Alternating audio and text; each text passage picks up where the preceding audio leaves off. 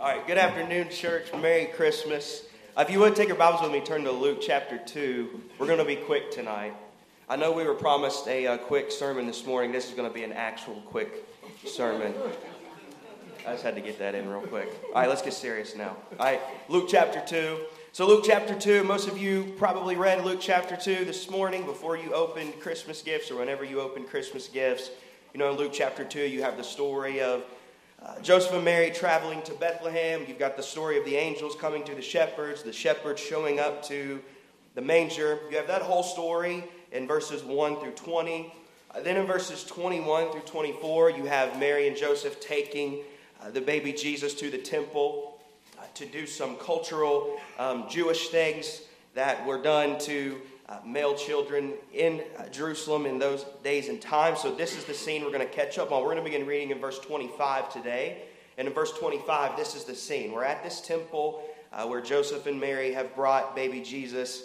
And uh, we're going to talk about this uh, character that's sometimes forgotten about in the Christmas story named Simeon. So, verse 25, let's pick up reading right there.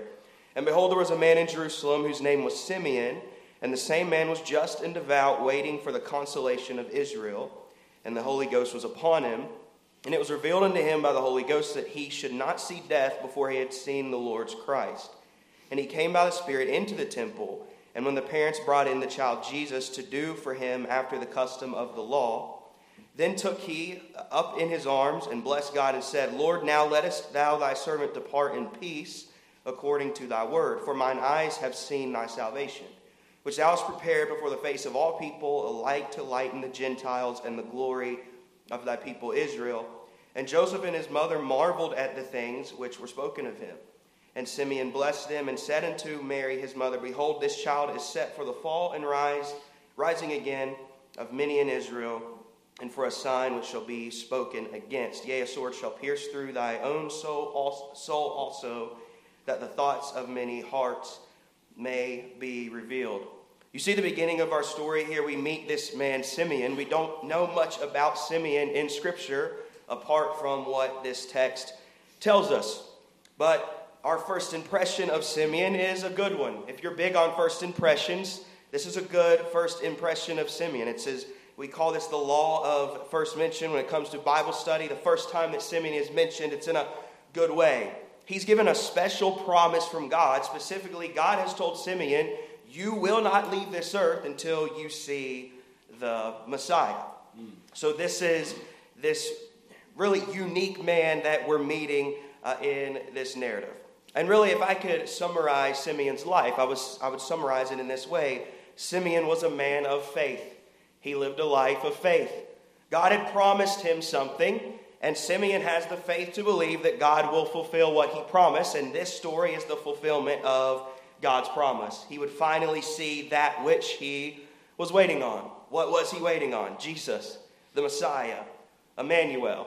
Everything that Simeon hoped in, he found as he was holding this child in his arms. I want to look at just a couple things about Simeon, just three things. Again, quickly here when we talk about Simeon being a, a man of faith, living a life of faith. We see that Simeon's faith drove his character, right? Simeon's faith drove his character. The Bible says that he was a just and upright individual. That word just just means righteous. He was a faithful man. Uh, he was a, you, you could say this to paraphrase, he was a good Christian. His faith in waiting for Christ made him a good Christian. This is the life that we live, just like Simeon. We live a life of faith. Simeon was waiting on Christ to come the first time. And for us, we wait on Christ to come the second time. Yeah. The Christmas story does not just remind us of the beauty that Christ came, it also reminds us of the beauty that he will come again. Just like Simeon, we live by faith. First Peter says this, Who, whom ye have not seen, ye love. We await him. We're waiting on him even now. We, we've, we've already been given Emmanuel. He's already come and been with us, and we've received salvation. But when he comes again, we will now receive our glorification. Right? Because he came to be like us one day, we will be like him. Amen. We will be given glorified bodies. This is what we wait on. Just as Simeon was waiting on the Lord's Christ to come, we now wait on the Lord's Christ to return.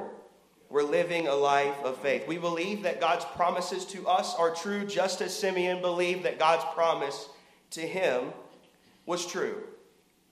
We also see that Simeon's hope or Simeon's faith drove his hope. Simeon's faith drove his hope, right? What was Simeon waiting on? You can imagine the scene here, right? The Bible says that he comes to the temple, and this day was the lucky day at the temple that he saw Christ. You could see the scene. Imagine Simeon, days after day after day, walking into the temple, waiting on this promised child. And another day goes by, and he'd walk back in the temple, waiting on this promised child. But imagine this day, right? When Simeon walks into the temple and has the discernment to immediately realize this is him.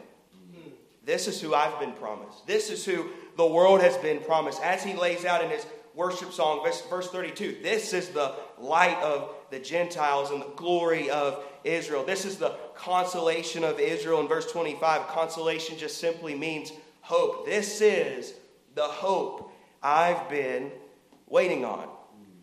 Simeon's hope rested alone in Christ. I mean, I say to you, Christian, that that's alone who our hope rests in. We have hope today, not because we're good people, not because we're churchgoers, etc., etc., etc. We have hope today because Christ came, Christ accomplished salvation's plan, Amen. and Christ is coming again. Amen. We have hope. Simeon is in this temple surrounded by many people, but his eyes are fixed on one thing mm. the source of his hope. We live in a world today where our eyes can be fixed on many things, and even Christmas is a odd time of the year where it's actually very easy to get distracted from Jesus. Mm. But our eyes should be fixed on one thing. Where does our hope come from? Our hope comes from the Lord. So we see that Simeon's faith drives his character. We see that Simeon's faith drives his hope.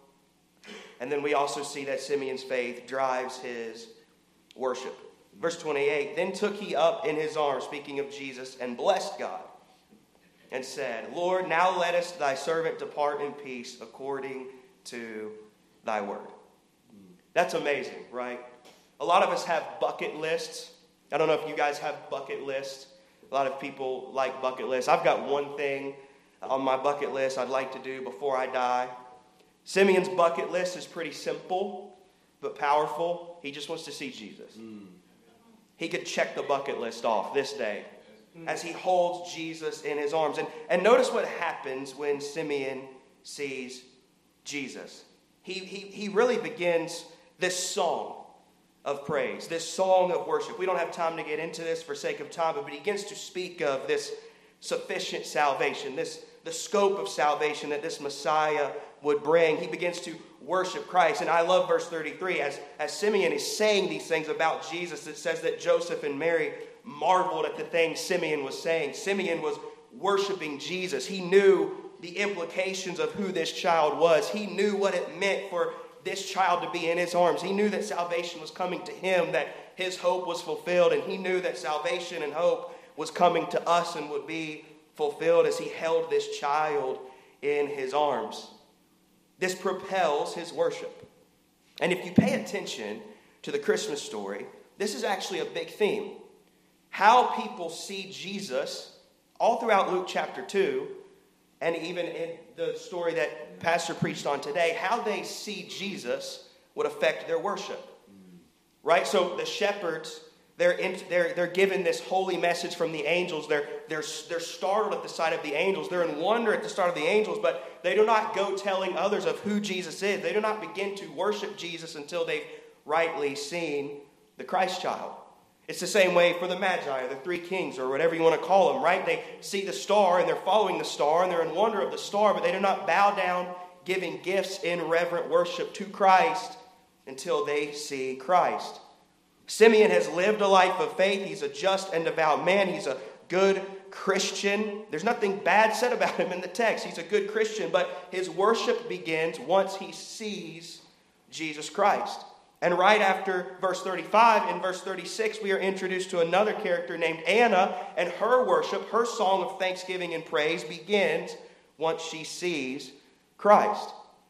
I hope you're catching the theme here that your worship is affected by your view of Christ. Simeon is in a temple, but his worship revolves around the child he holds in his arms.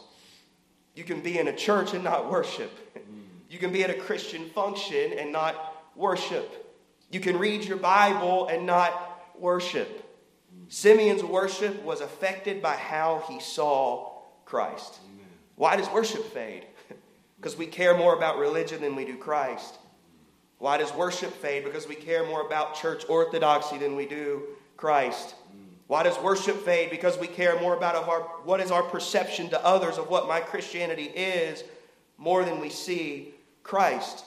How we view him directly affects how we worship him. So on this Christmas day, how do you view him this morning? Can you say, like Simeon, this is who all of my hope rests in? This is what I've been waiting on. This is where my peace is found. You caught it in the text. Simeon literally says, I'm ready to go. This is what I'm waiting on. My hope and my peace, it's fulfilled. And he essentially says, Take me home. This is a comforting thought to us, Christian, that we receive hope when we come to Christ, and he will be our hope in our dying day. He gives us peace and hope all throughout our lives. When we meet Him and when we die, and all in between those two circumstances, Christ is our constant source of hope. And He will bring you peace. So the question must be asked this afternoon How do you view this Christ child? Hmm. And let this magnificent view of Jesus Christ drive your worship as it drove Simeon to worship. Dear Heavenly Father, we just want to thank you again as we once again meditate on the beauty of this day. Lord, truly, I, I pray that you'd help us to, Lord, not just focus on the truths of Christmas around this month and this day, but Lord, that we would be in constant awe. Lord, that because you came in our form, in our fashion, because you came like us, we will now one day be able to be like you. Lord, our future is bright. Lord, we anticipate our glorified bodies. We anticipate the hope of seeing your Son return again. We anticipate that day of spending eternity in heaven with you, all because of what happened in this story and thereafter. Lord, I pray that you'd help us, myself included, just as Simeon saw Christ in a beautiful way. He saw Christ as his source of hope and peace and fulfillment. I pray that we would find our hope and peace and fulfillment in Christ and in him alone. It's in his wonderful name we do pray. Amen. Amen. How y'all sing tonight? Man, wasn't it Isaiah said that I sang the king in the king the, the year the king Uzziah died, I saw the Lord high and lifted up. Amen. That's the way we sing tonight, isn't it? Y'all want to end with a song? How about we sing Joy to the World? Y'all know that one? Y'all ready? Here we go. Joy to the world, the Lord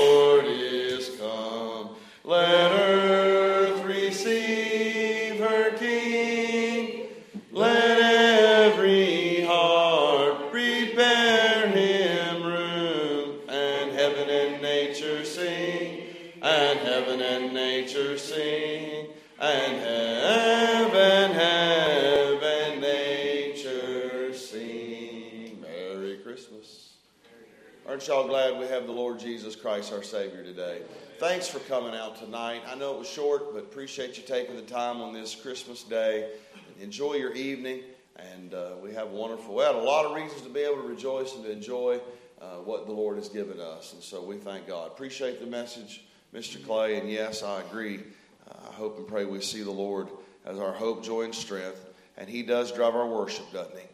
I thank God for that. Sometimes we get away from stuff because we worry about like he said, sometimes I believe in church doctrine, no doubt Bible doctrine, but sometimes we've let stuff, we need to be worshiping the Lord. And uh, that seeing him for who he is really dictates everything and uh, high and lifted up. And so uh, let's look to him that way tonight. Amen. Heavenly Father, again, we thank you for your goodness. We thank you for your grace. And Lord, we just thank you for this few moments we've had tonight to stop and reflect again and to see you once again. And Lord, we do recognize you as our source, our hope. You're the source of our hope. You're the source of our peace. Lord, you're the source, source of our joy. And Lord, you're the source of our life. Without you, we have no life. We're merely existing. So, again, on this special day, I pray you help us to see you like you should be saw today. And we'll thank you for what you do. We ask it all in the precious name of Christ. Amen. God bless you. Tell a few people good night before you leave. We love all of you. Enjoy. And I guess we'll see one another Wednesday. And then Sunday is the brand new year, right? It's on a Sunday this year. So God bless you. Be careful.